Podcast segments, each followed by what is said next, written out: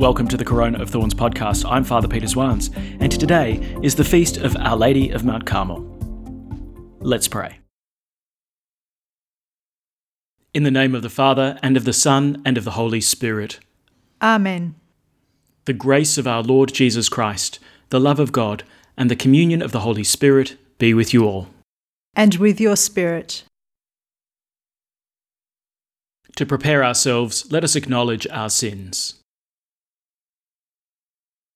I confess to Almighty God and to you, my brothers and sisters, that I have greatly sinned in my thoughts and in my words, in what I have done and in what I have failed to do, through my fault, through my fault, through my most grievous fault. Therefore I ask Blessed Mary, ever Virgin, all the angels and saints, and you, my brothers and sisters, to pray for me to the Lord our God. May Almighty God have mercy on us, forgive us our sins, and bring us to everlasting life. Amen. Lord, have mercy. Lord, have mercy. Christ, have mercy. Christ, have mercy. Lord, have mercy. Lord, have mercy. Let us pray.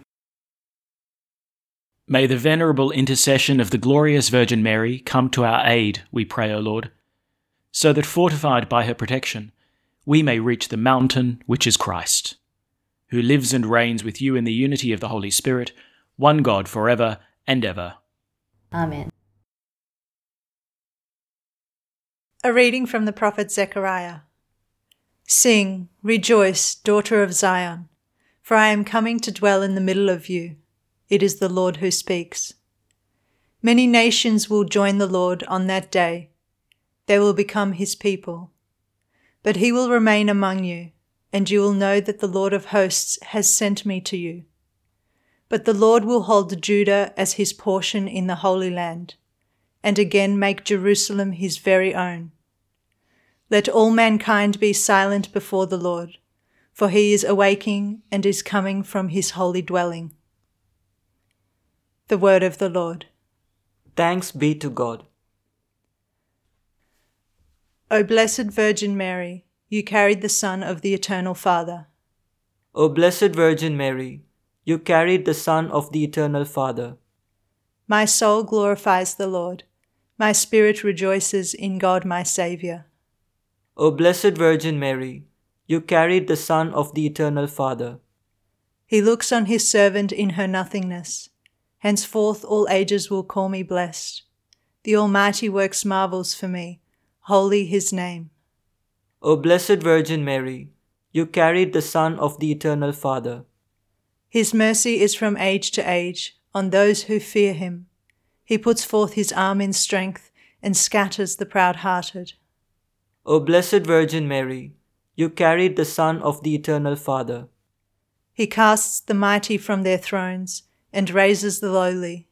He fills the starving with good things, sends the rich away empty. O blessed Virgin Mary, you carried the Son of the Eternal Father. He protects Israel his servant, remembering his mercy, the mercy promised to our fathers, to Abraham and his sons forever.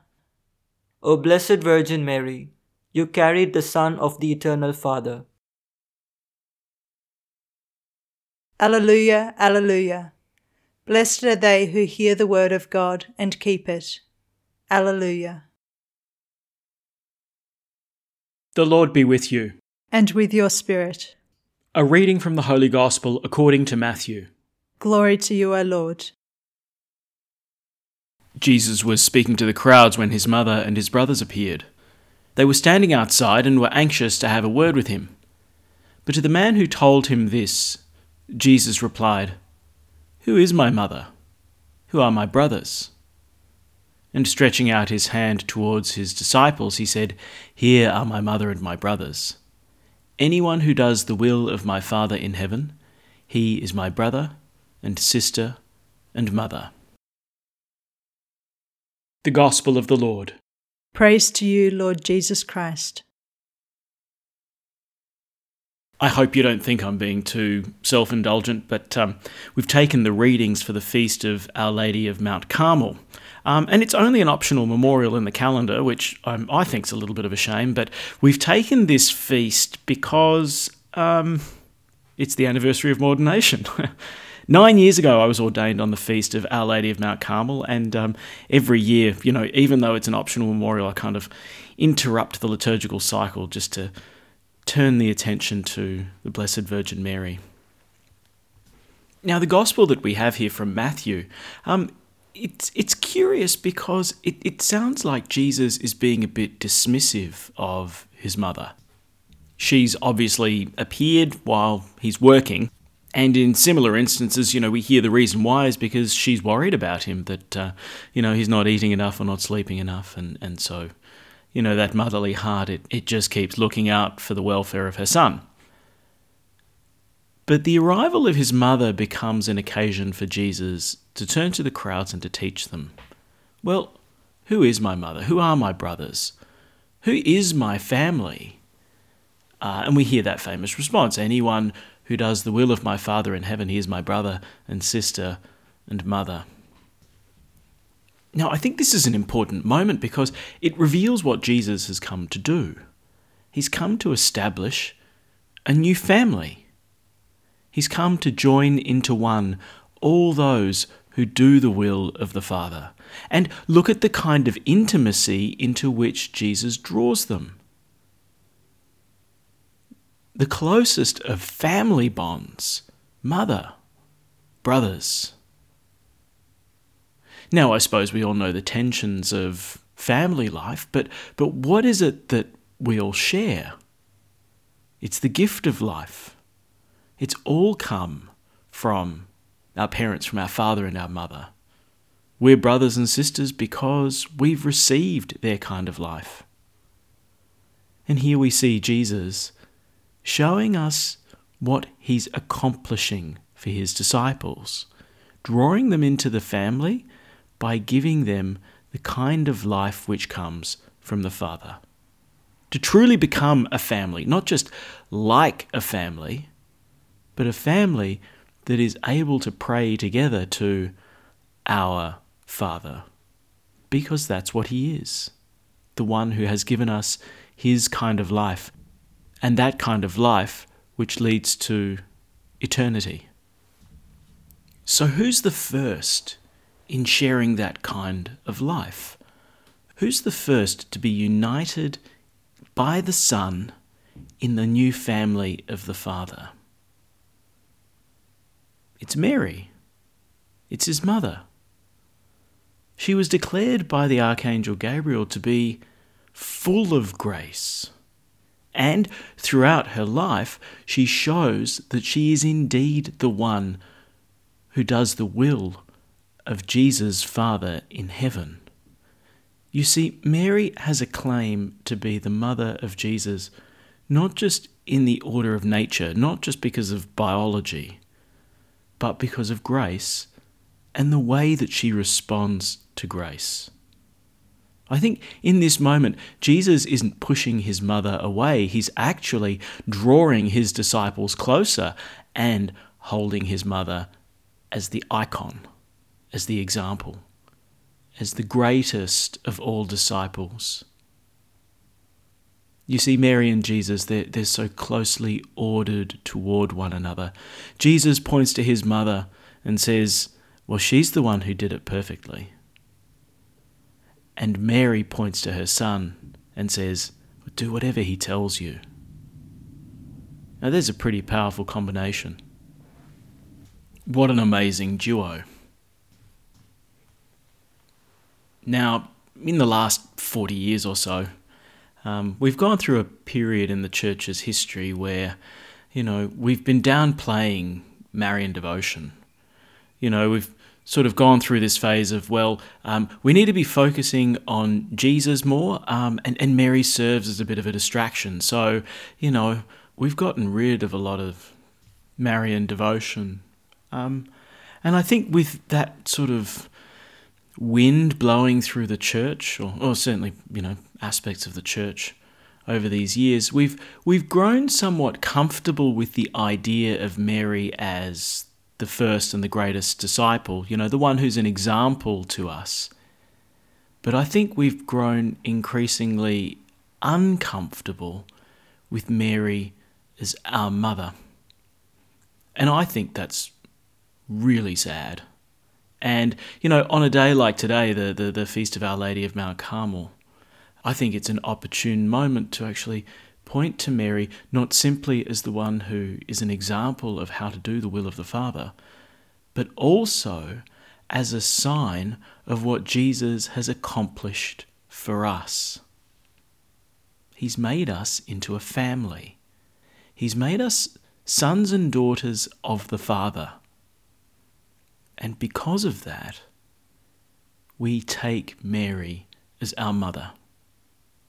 If we take seriously the fact that Jesus has made us his brothers and sisters, then we need to take seriously that he's also given us his mother. You know, it's, it's one of the last things that Jesus did. It's kind of his last will and testament. Turning to his mother, he says of the disciple that he loves, you know, which is you and me, right? Woman, this is your son.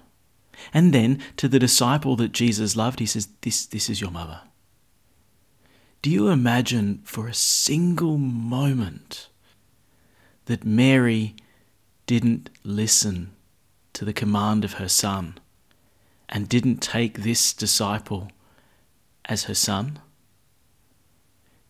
What we know about Mary is that she accomplishes the will of God. And, and, you know, in this most precious moment as Jesus suffers on the cross and he asks his mother to receive a new son, that she didn't do that with every ounce of her being. She became the mother of this disciple. And this disciple, that's you and me. Do we imagine for a moment that she hasn't taken us as her children? But, my brothers and sisters, and I mean that literally, my brothers and sisters, we have a mother, a heavenly mother, that Jesus asks us to take into our homes, into our hearts certainly as an example of how to be a disciple and how to accomplish the will of the Father, but also because of what Jesus has done in establishing us as a family. She's our mother now, too. I'll finish with a famous quote from um, St. Maximilian Kolbe. He, he famously said, Never be afraid of loving the Blessed Virgin too much. You can never love her more than Jesus did. Absolutely. Mary's not the one who stands between us and Jesus. She's the one who constantly draws us into the life of her Son and gives us the invitation to do whatever he tells us. But neither does Jesus say she's kind of an optional extra. He's drawn us into his family, which means Mary's our mother too. So, on this feast of Our Lady of Mount Carmel, I think it's a, a worthy opportunity to take Mary once more, as the beloved disciple did on Calvary, to take Mary once more into our homes, into our hearts, because she comes with her Son to make of us the family of God. One last little request. Say a prayer for me, would you? At the Saviour's command, and formed by divine teaching, we dare to say, Our Father, who art in heaven, hallowed be thy name. Thy kingdom come, thy will be done, on earth as it is in heaven. Give us this day our daily bread, and forgive us our trespasses, as we forgive those who trespass against us. And lead us not into temptation, but deliver us from evil. Deliver us, Lord, we pray, from every evil. Graciously grant peace in our days, that by the help of your mercy we may be always free from sin and safe from all distress, as we await the blessed hope and the coming of our Saviour, Jesus Christ. For the kingdom, the power, and the glory are yours, now and forever. Let us welcome Christ into our hearts with an act of spiritual communion. My Jesus, I believe that you are present in the most holy sacrament. I love you above all things, and I desire to receive you into my soul. Since I cannot at this moment receive you sacramentally, come at least spiritually into my heart. I embrace you as if you were already there and unite myself wholly to you. Never permit me to be separated from you. Amen. The Lord be with you. And with your spirit.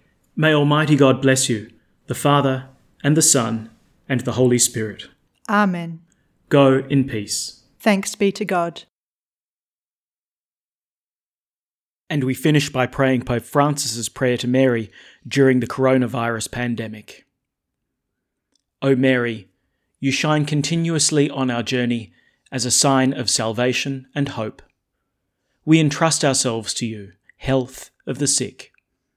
At the foot of the cross, you participated in Jesus' pain with steadfast faith. You, salvation of the Roman people, know what we need.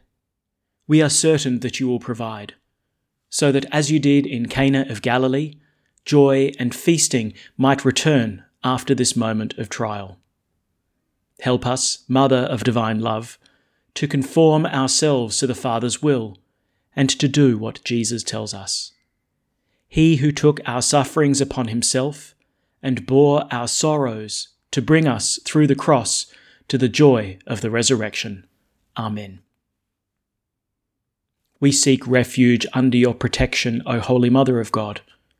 Do not despise our pleas we who are put to the test, and deliver us from every danger, O glorious and blessed Virgin. Amen. Thanks for praying with us, and may God bless you abundantly, so that this day may give glory to God the Father.